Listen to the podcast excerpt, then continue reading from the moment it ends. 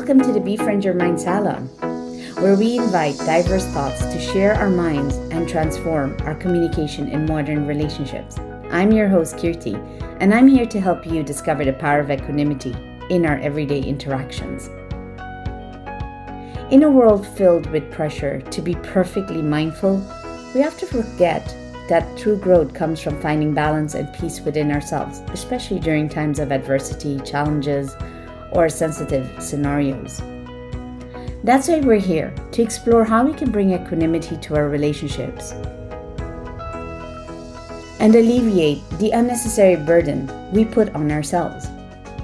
Each episode, we'll dive into the thought-provoking conversations, insights, and practical tips to help you navigate the complexities of modern relationships with clarity and compassion. We believe that embracing diverse perspectives is the key to fostering great communications and understanding really what's going on in today's world. So grab a cup of tea, or coffee, or get ready to go on that walk. Let's discover a journey of how to transform conversations. Let's befriend our minds together and create meaningful connections that do create the change and bring back the joy in relationships.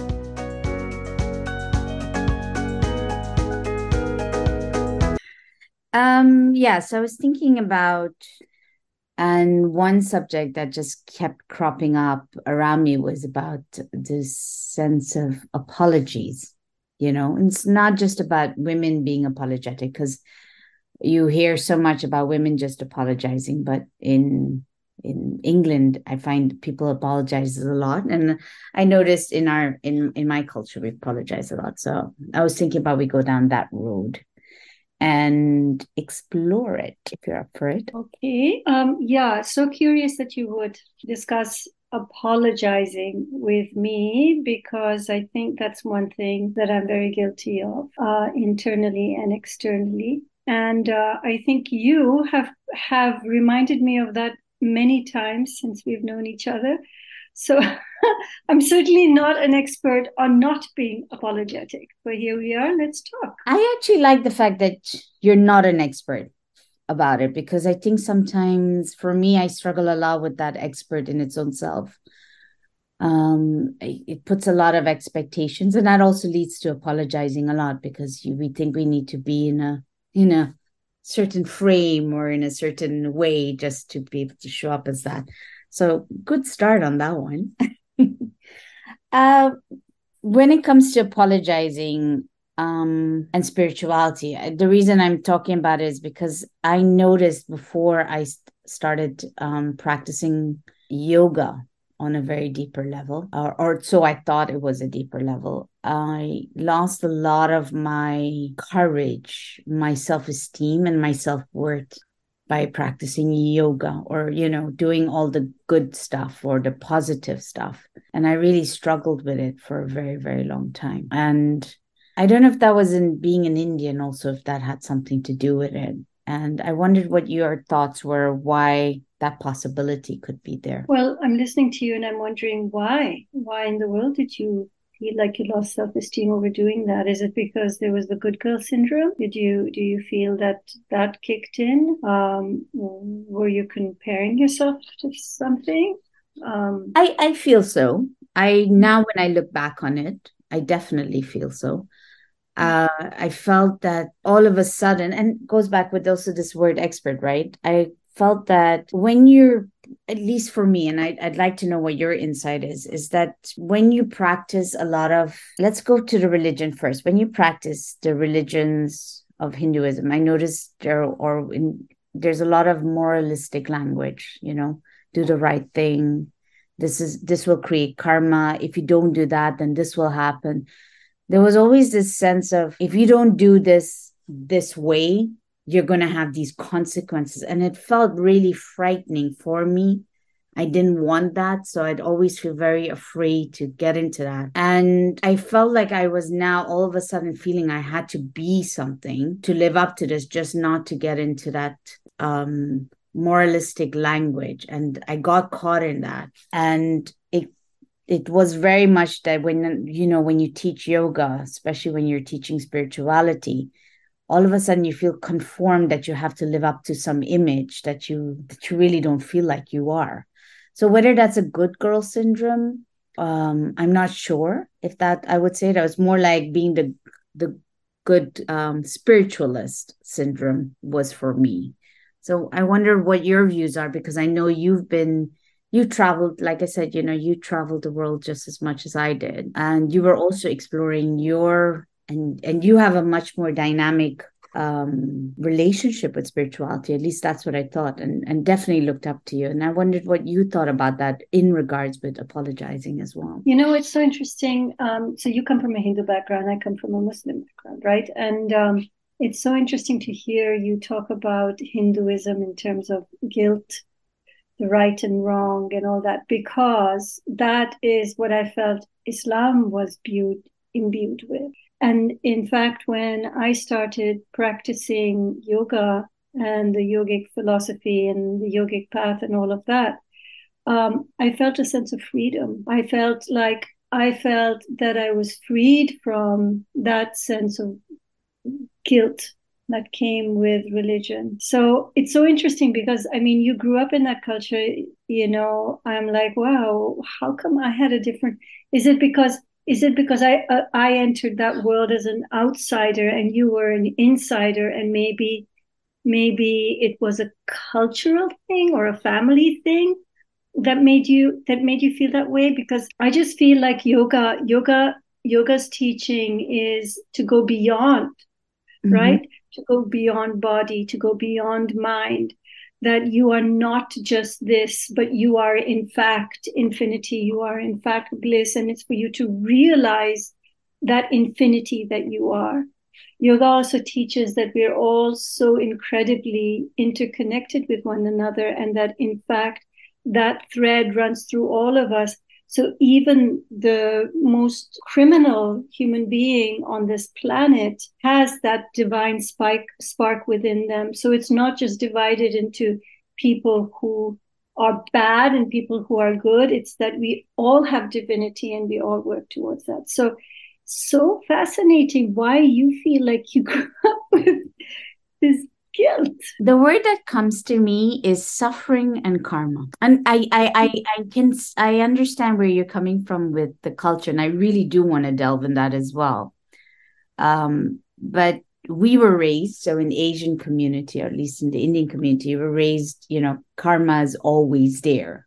It's like, oh, you know, if something happened, be like, karma will take care of it, or, you know, that's karmic, or. And if you questioned it, it's as if you committed this huge crime by asking, why is that karma, you know?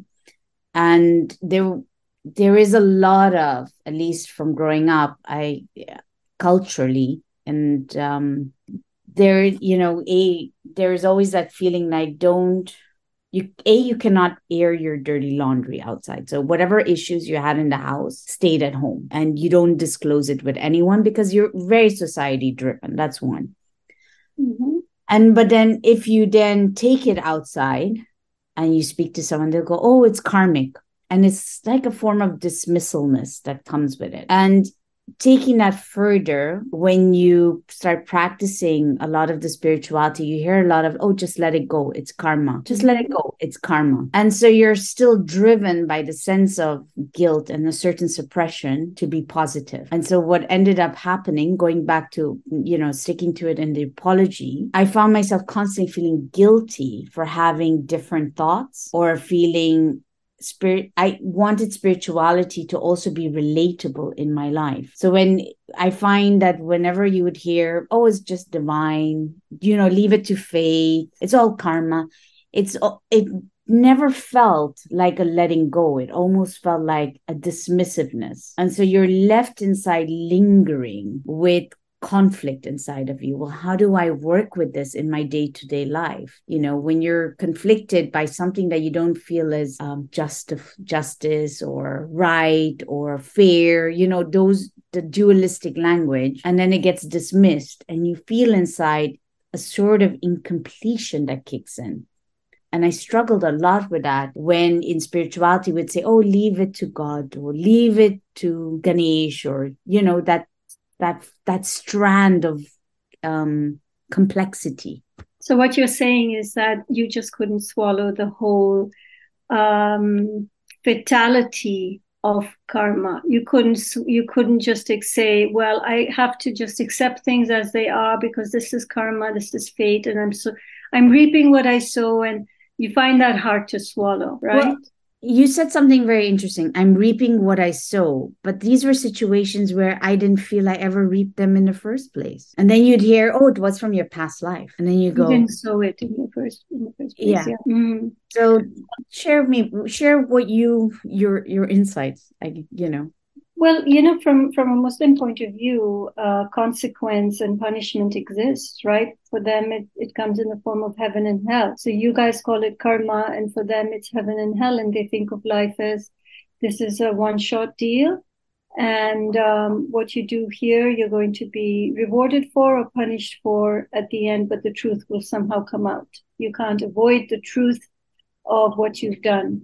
So... Um, You know, that's the that's the Muslim way of going about it. Um, I just, I, I, I guess that, you know, I'm listening to, because, okay, so my, my culture, my background is Pakistani slash Bengali slash Arab. And, and I definitely know a lot about family pressure, appearances, putting on the good face, you know, keeping all your dirty laundry to yourself and you don't air it out.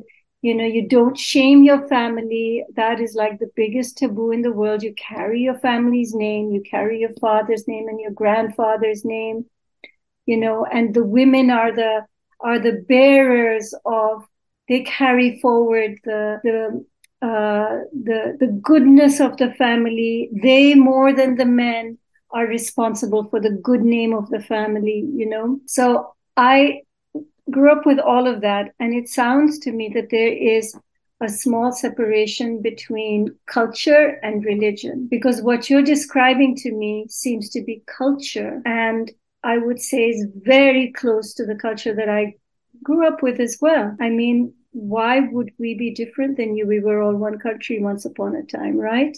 Mm-hmm. So, uh, but is that really religion? Is that really spirituality? Is that what spirituality is teaching? From my very own personal point of view, um, there are some things that you can't change. You know, it's that it's like that that Christian prayer, you know, Lord, help me to accept the things I cannot change, change the things that I can, to, and the wisdom to know the difference, you know. So there are some things that you cannot change, but certainly there are a lot of things that you can change. And that's where free will comes into play. And it's not just, a, even if the whole world is falling down around you, there's some things that you can do. And I think it's your duty to do. So does that change karma, what they call karma? Maybe. I mean, I don't know exactly how I, karma works. Like, I don't think you would know or I would know. We can't see that deeply into the universe, you know. I personally don't believe in the one life thing anymore. I think that we get more than one chance at this, which mm-hmm. means that karma probably carries over. I certainly don't know what is and isn't my karma right now. What am I creating and not creating? Mm-hmm. But that, I think there's a certain beauty that lies in the in the philosophy behind this and in the practice of behaving in such a way that you are not adding or creating negativity for others or yourself. And that for me is sort of freedom from karma, you know, and that is a constant practice because we are human and um, we're going to fall and make mistakes hundreds of times over. But here's the thing, we say the word mistakes, mm. but is it a mistake? Is Um, I think I've made mistakes in my life, and they very they were very clearly mistakes. I think there were times when I didn't treat someone right, um, and I and I realized it in the in you know afterwards. Mm-hmm. Um, yeah, I do think that there are what we call mistakes. Mistakes that what I, what I would call mistakes is causing suffering in some way. See, this is where you know again, I'm going back to this word apology when you asked me how is it tied with spirituality, right? I asked myself, and it was a very long ask, which was, is it a mistake? Was it a good thing or a bad thing? Or did I not think things through of the consequences? Was it a harmful or harmless consequence? So rather than seeing it from moralistic, um, this is the right way or the wrong way, because culturally, I, I noticed that what is right in one culture could be not considered right in another culture, right? And that's where a lot of friction lies when we start seeing things differently. And so when I would stand back and I'd ask myself, what is this word karma? You know, when am I going to be apologetic, truthfully, truly apologetic? So, um, is it then whatever action I'm thinking, have I discerned the entire situation? Have I considered everything possible, um, knowing that what I know, because there's a lot that I don't know. Um, so when it comes down to mistakes, I noticed that when I was in doing the practice of spirituality, and I kept thinking about I was always making a mistake, I felt that my confidence went from discernment. You know, when I used to make a hard decision, because, you know, you said, there's free will. So you think you have that free will and you say, okay, I'm making this decision. But in that moment, I used to get a lot of backlash. And so I'd end up feeling very apologetic because, you know, you, you know, how can you say that? You aren't realizing the consequences. But initially, the consequences seemed really hard in life. You know, you, you, the person might feel really upset and angry, but in the long run, it ended up being a virtue, you know, and I, I noticed that in the world. And not to sound very complicated, because that's, you know, when we get to spirituality, I also find we get complicated with words. But let's say if I was to say, um, you know, when people talk about tough love and empathy and sympathy, for example, right? Somebody is really hurting. You have this urge to want to help somebody. You you cannot see them crying and, and, you, and you know that. But some part of you then starts trying to fix it for them so that they don't feel the pain so much. But then later on, it repeats because of their own habits and patterns, right? And so you then decide, as a teacher, I decided to take the tough love approach, which is getting them to confront the very resistance of it. And when that initially happened, their world would fall apart. And and they would get very angry and irritated and everything. But in the long run, it was very liberating for them to have gone through it. And so in, for example, in yoga, what I've come to understand is the path to self-realization. The only way you realize is when you go through it. But in that whole duration of doing that, seeing someone getting really angry with you for putting the mirror up, you ended up apologizing ten times more because you're taking a risk and you're working with people's um, souls, you know?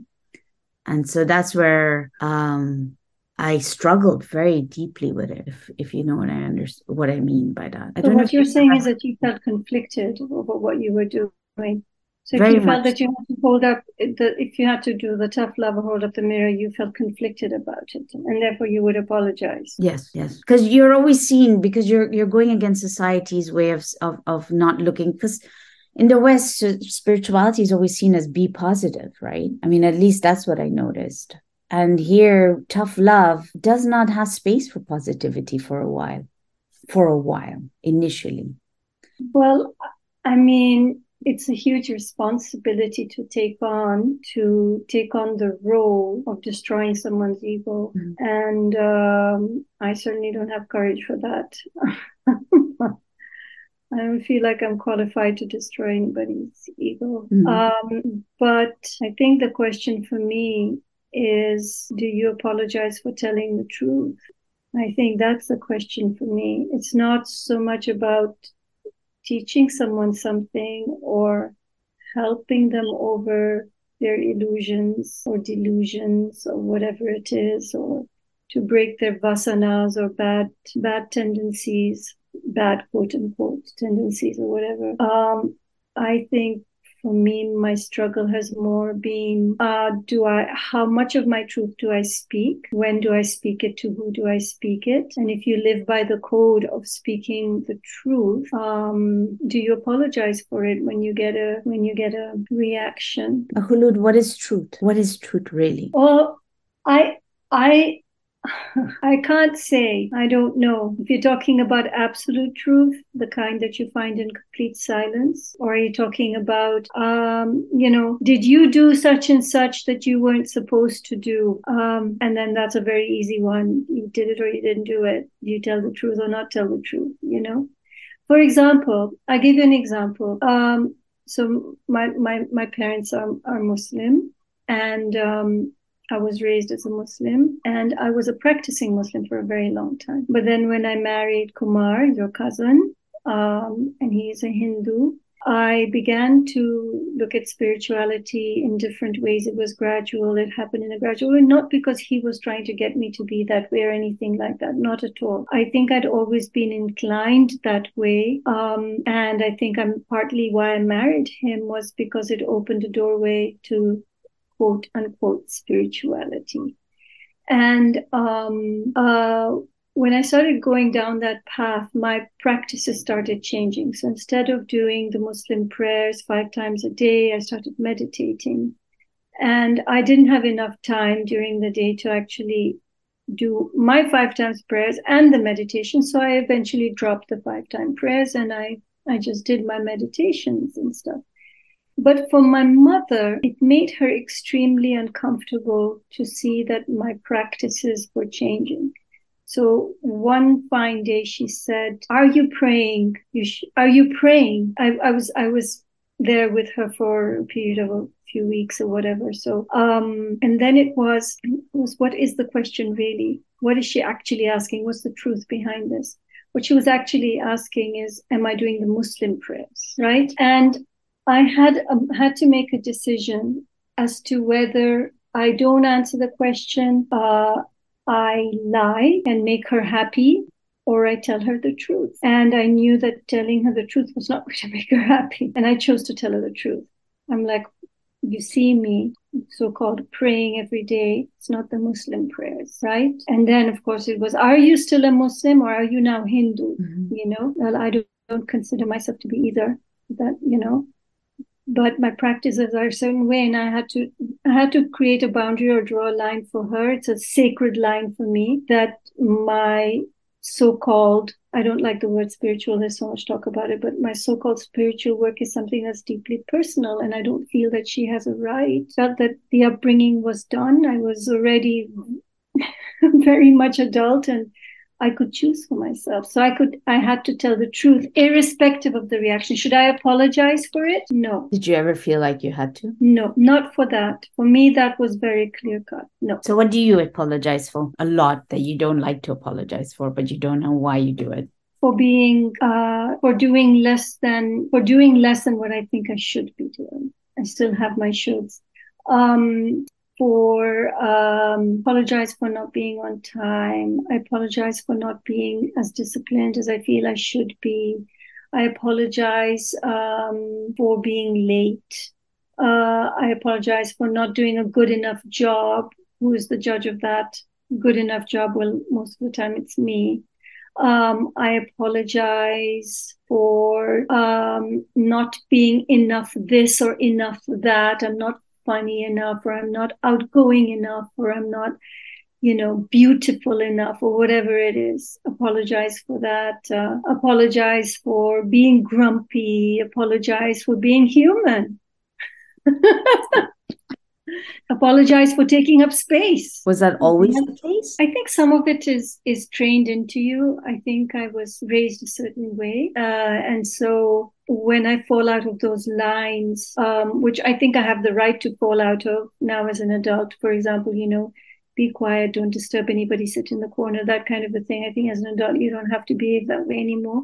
But it's so ingrained in you that when you do fall out of those lines, you feel an you feel apologetic. You feel like, oh, not I'm not being what I should be, you know. Does it have a certain appearance? Because I know it's culturally, because I when I hear you, I'm like, oh, I recognize all that as well. Um, doesn't appear to be humble. Is that mistaken humility? You know, I have a very close friend who said to me, she's a very close friend, dear friend of mine. She said, the only thing I don't like about you is your humility. And um, uh, I've had to go back to that. And there was one time I asked her, I, I asked her, can you explain that to me more?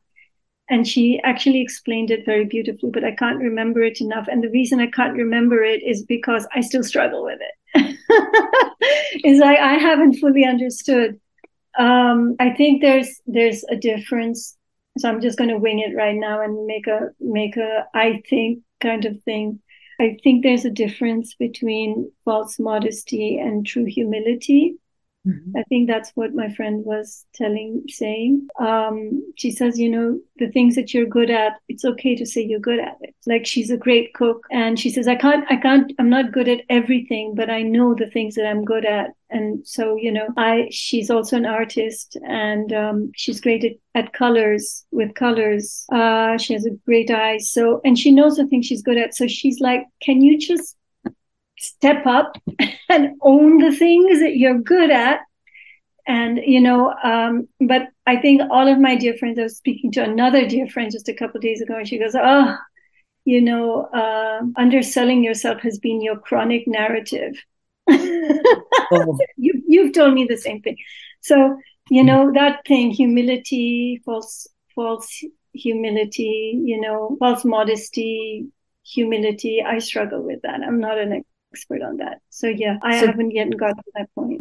This is where I struggled it with it, with how I came, because when I started this whole spirituality stuff, I was quite happy having, doing everything I shouldn't be doing according to cultural standards, breaking all the rules, but I enjoyed my life. I really, really did. And I would, I enjoyed complimenting myself. There was something very appreciative about it. And, you know, Um, I went from from losing a lot of weight and really feeling good about myself. And then sometime, and then there was a point where when I started spirituality, and you kept hearing about, oh, about letting go of your ego, letting go of your ego, letting go of your ego. I, I felt like there was that false humility that had to take place. Mm-hmm. And then, so now whenever you knew you were really great at something, but you felt you had to be really careful about not being boastful, because it's mm-hmm. egoic to have that. And that's where, you know, when you were asking me, how is it tied? That's where the big struggle was. Very, very big struggle. Mm-hmm. I mean, I had people telling me that I shouldn't earn money from doing yoga, even though I was, mm-hmm. you know, but you're the best teacher, but, you know, you shouldn't get money for it. Mm-hmm. And it's that narrative, I, you know, and so when you're talking about underselling yourself and um, the false modesty and the, or, or what's true humility, I really did struggle a lot with that in terms of practicing a lot of spirituality. So that's why I wondered, how do you reconcile with that? Um, you know, I think it's, I, I've always, I've always struggled with this particular point. You know, I don't, I, I don't know why in the world you have me talking about this in this podcast. But I, well, because it's uncomfortable. It's brainstorming.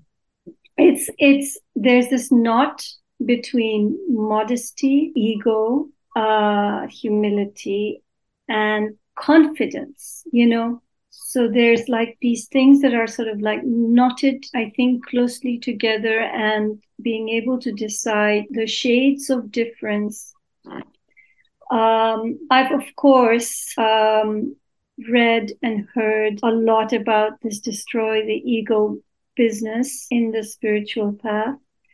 But, you know, I guess the way that I reconcile it for myself is that if you really think deeply about what you manifest, you, little you, actually manifest, and think deeply about it, um, you come to realize that there are so many forces that were beyond you that brought that manifestation into being. Maybe you put yourself at the right place at the right time, and you put the effort forward to manifest it. And that was your choice and your doing.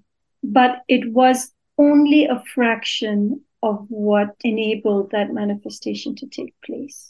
And and knowing that insight, knowing that insight, and also knowing one's intentions, and whether the purity of your intentions on the inside, I think, are the ways of releasing ego. Because I have to admit, I was not born poor. And what do I mean from that? I've, I've received an abundance of opportunities, of, of nourishment, um, in this lifetime that has brought me to where I am now. And it's not my own doing. It was circumstances and parents and all these other, you can call it karma or whatever it is. So there's a certain humility that comes with that, recognizing that you were given all this to start with, right? And that you can't just go out there and claim some sort of grandiosity because you were given so much. Um, I think that, you know, there's a certain, every time something has worked out and magically worked out, you realize that there's grace at play, and there's a certain humility that comes with that too. And also there's, I guess I turn to this, I return again and again and again to this recognition of impermanence. And I ask myself sometimes, the things that I've done, the things that I am doing now, you know, I've, I've taught hundreds and hundreds of children, and I've painted paintings, and I've done things in my life. And I say, well, a hundred years from now, where will all of that be? And I'll be like, well, it'll all be invisible. It'll all have dissolved or vanished in some way. So knowing the impermanence of things, knowing that things come and go, things rise and fall, that gives me humility too. And I think that is sort of my way of, of keeping my ego in check. Mm. But confidence, confidence is another matter. That's another thing I've been thinking, I have put some thought to, because it's a struggle. Um, I think confidence emerges through setting out for a goal and working hard, um, and seeing things through, and becoming aware of the things that you can do, and um, knowing that you can rely on yourself. Um, I think that when you don't see things through, when you let yourself down in some way, and I'm talking about yourself, it sort of like shakes your confidence. It's the opposite. So, you know, seeing it to the end of the race. All the ups and the downs that go with it. Yeah. And then you you you, you get it done. You get it done. And then when it's not as great as you wanted, you do, you try again at the next one, and you, and the next one, and the next one. And you learn. And um, and as you learn, you become more confident, because, you know, it's like riding, it's a simple thing as riding a bike. The first time you go on the bike, you're not confident. You're shaky and wobbly, and you know you're going to fall down, and you do fall down. And then, you know, you get on it again, and you're like, it's still wobbly, but it's like, oh, this is kind of fun, all right. And after you've done it about ten thousand times, you're on that bike, and you're just like, oh, hands free, I can do it all. That's confidence, right? That reminds me, that's that's very much you in that way. You you leap. I always admire you when you just leap. Oh, you, you know, you tell me, screw it, let's just do it. And I will just get on with it. But you said Are you something talking to me about leaping. Have you looked at yourself? Weren't you lecturing me just a day ago about get out of your head and just do it? Uh, yeah, I was. Um, you know, but it's easy sometimes to give advice and then not take your own, some or, or see it and recognize it at least.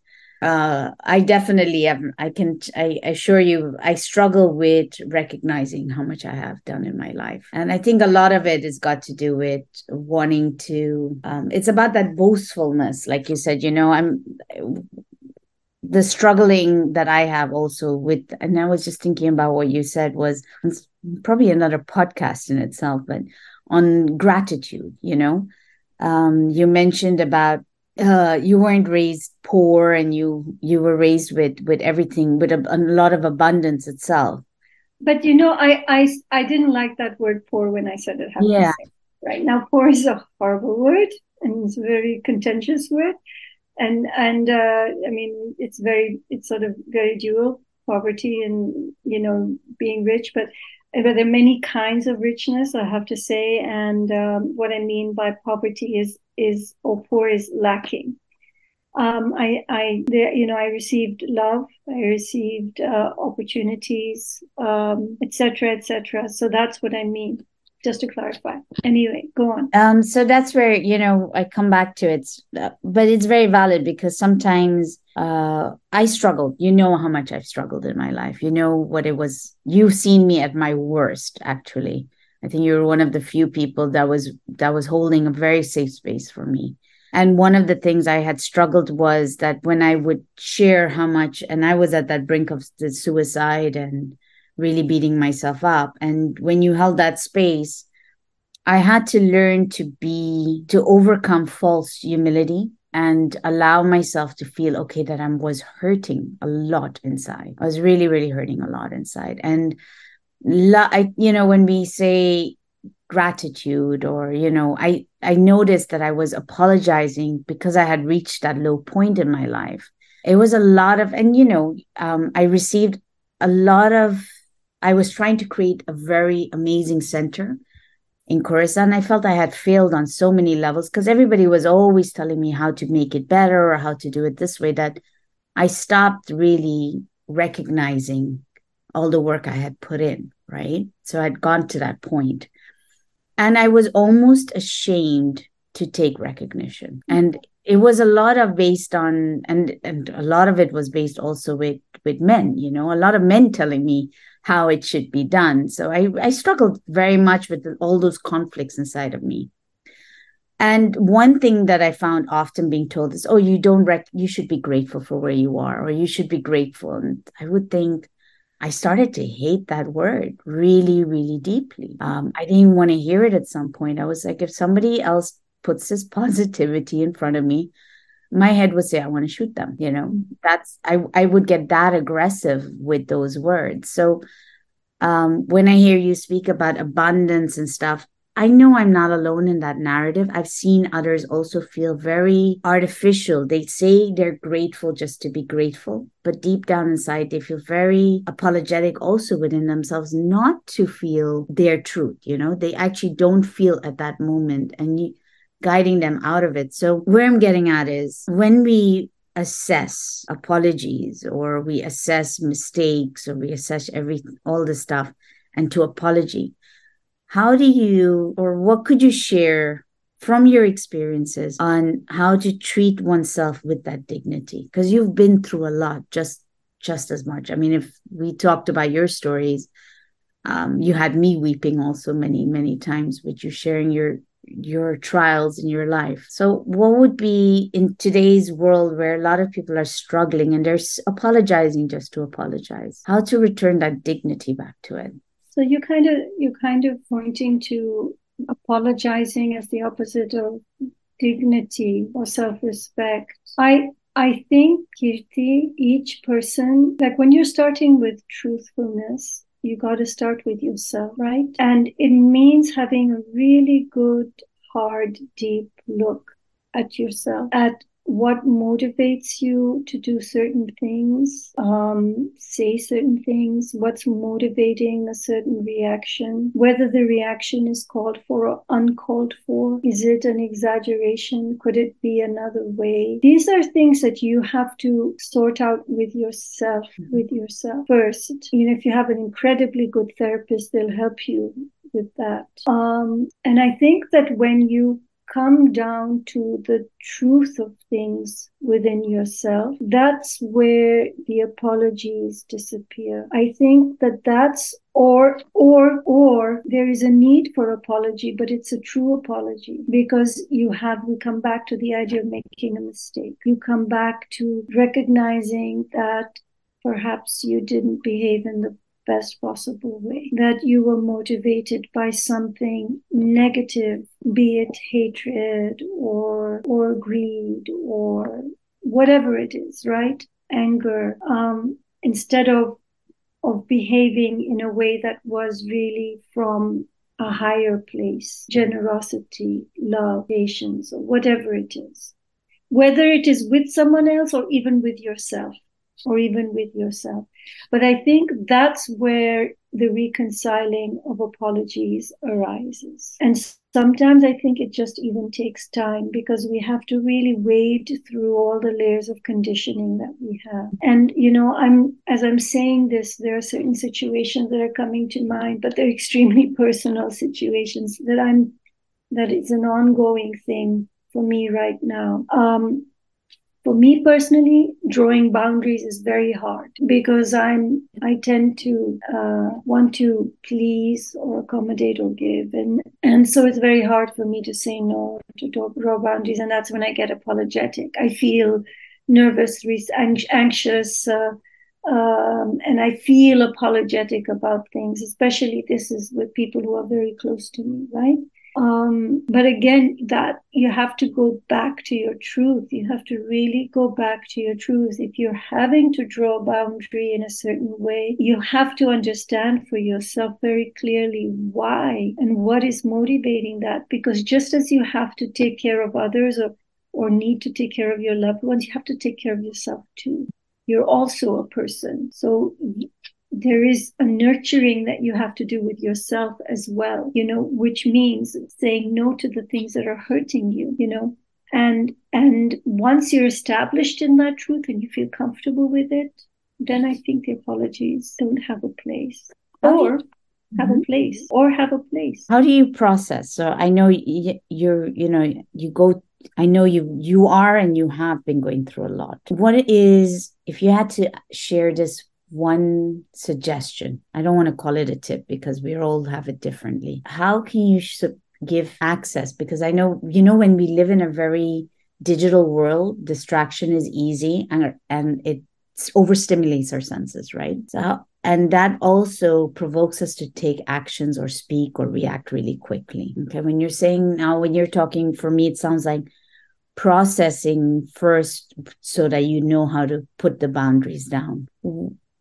Can you suggest for at least those who are listening, oh, what would be the, the not kindest, but the most, you know, like generous and sacred um, way to yourself to process this without judging yourself? So when you make those boundaries, it's not out of defense, but out of true love. You've got to have the strength and courage to be with yourself. And a lot of us simply don't because our emotions are overwhelming. Um, We don't want to be disappointed. We don't want to have to face our demons, things that hurt us, whether it's we cause our own suffering or other people cause our suffering or whatever it is. Um, you have to be able to be with yourself, and there are many ways to do it. Um, sitting in silence and learning to meditate has been a big one for me. Um, journaling has been a big one for me. And by the way, for meditation, you know, um, there are many ways to meditate. There's There's many different ways to meditate. But creating that space for for reflection, for quietness, for silence, for introspection, um, creating that space. What so about I, with your artwork? Because I find your artwork also, it always reflects how much you're processing. I think I can get into a flow state with my artwork for sure, but it's different than introspection, uh, because it is really, it is sort of being in the moment and opening yourself up, but it's not necessarily self-examination. Um, and I mean self-examination, first of all, you have to want to be honest with yourself, but self-examination is, I think, different. That you you are, you know, Thich Nhat Hanh, who I, who I love and adore, he would always say, your suffering needs you. You know, your feelings need you. Give it your attention. Give it, give, give it space. And you talked to me about this very recently when we talked about Befriend Your Mind. You said, you know, the more you fight it, the more it's going to bother you. No, you have to offer it a cup of tea mm-hmm. and sit with it. And you talked to me about that very recently, which really made me stop and think. And it's something that I'm still thinking about and still considering, well, how do I really do that? Because you know, when we suffer, the, what we want is the suffering just to end. Just please end as quickly as possible. Just go away. Just stop it. Then we replace it with something that's pleasurable. Oh, I'll have that tub of ice cream. Oh, this is so good. But it doesn't actually get rid of whatever is your problem, or it doesn't resolve the issue for you. Or, you know, you say, oh, let me just go out. I'm going to go out, watch a movie, or I'm going to hang out with friends and have some drinks and have a roaring good time. And I'm just going to forget. I think there is a place for levity and lightness. There is a place for, um, for these sim- even simple pleasures. You know, for me, it's being out in the trees and, and things like that. There's a place for all of that, but there's also needs to be a place for the things that we're very uncomfortable with, and that's our suffering. Yeah, asking asking your demons. I call it asking your demons for tea. I, I it's not my favorite part of the day, but at the same time, it's it's my favorite part of the day. Um, the mm-hmm. process is not enjoyable, but sitting with them, it. I, and I agree with you. You go to the word strength and commitment. It is. It takes a lot of strength and commitment to want to sit with it, because the urge to just want to get up and walk away is so big. Mm-hmm. Voided is so big. And then um, wanting to sit, you know, when you, when I ask a lot of, when clients go, well, what's Befriend Your Mind? And I do tell them it's about sitting with it. I, I'm very cautious now because I, you have to be ready for that commitment. I am, you know, very aware of that. But I find with your creativity, when I, sometimes I see your artwork, and yes, you are in the flow state, but I always feel like you're processing something in, along the way. Maybe. And I, I find that, I just find that so, um, I'm in awe of it. You know, I don't know how to explain it. It's not, it's just, I'm in awe how that happens, that, you know, you step aside of your own noise and let your noise come out on its own and then process it. I think that's a beautiful way to put it. Sometimes that happens. Sometimes I find it easier with words than visually. But I'd like to just end on one thing, though. And mm-hmm. it's something that I think I'm learning. I'm learning now, now. And I find it really quite beautiful, is that we have our shoulda, shoulda, woulda, couldas. We have our apologies, things we feel regretful about or things we feel guilty about, and things that we fear and our suffering and things we want that don't turn out the way they want, the disappointments and delusions. And we have all of those things in our life. But in the silence, yes, those things come up and they appear. But also in the silence, what also appears it is the part of yourself that you know to be um, whole and deserving and lovable, lovable and noble and um, and ever present. So that's also there. And so there comes there comes a time when you say, "I'm okay as I am. I'm okay as I am. I appreciate this." I appreciate, I appreciate me, you know, and that's another side of it, which is also very beautiful. I think it's gorgeous because you're asking oneself that while sitting in the silence and all that arises, all that shit, let's call it, all that negative, all that stuff that's like, oh, yeah, I got to see all that, that behind of it, to not forget to give yourself that sense of appreciation that you're allowed to sit with that. That's what that's what you're you're sharing, and I just think that's beautiful. Your coming into being was not a, a wild coincidence. This world needs you as you are, your flavor of being. You have as much right to be here as everything else, and you deserve love as much as everything and everyone else. And you you are here to express that which only you can express, you know. So there's that too. There's that too. So let's honor that as well. Let's honor that as well. Well, and I'm going to honor that. Thank you. I know it took a lot from you to come on today because you've resisted it every time I mentioned it. But I'm really happy because I get to share, I get to share someone who I hold, and you know, I hold you very dear to my heart. And every time I'm having a, ah, I want to get out of this moment. You've been my, um, you're my, I call it my cushion. You've been my cushion to let me bang and just stop and stop fighting myself and to just sit with myself. And I'm so grateful I get to share you with others today. So, oh, thank you. Well, you know, that I love you, right? Yeah, you do. Me too. But I don't think we need to make it all corny for the audience. They don't need to see that side of us. Put it aside. All right. See you, kids. Bye. Thank you for joining us on this episode of the Befriend Your Mind Salon.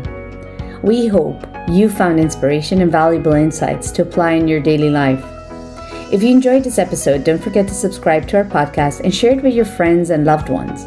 Together, we can spread the message of equanimity and mindful connections and communication.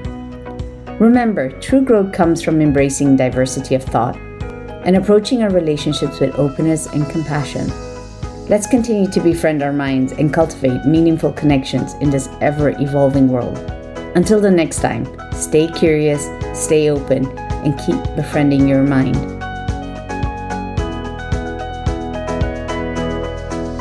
This has been the Befriend Your Mind Salon. I'm your host, Kirti, signing off. Take care and keep embracing the power of equanimity in your life.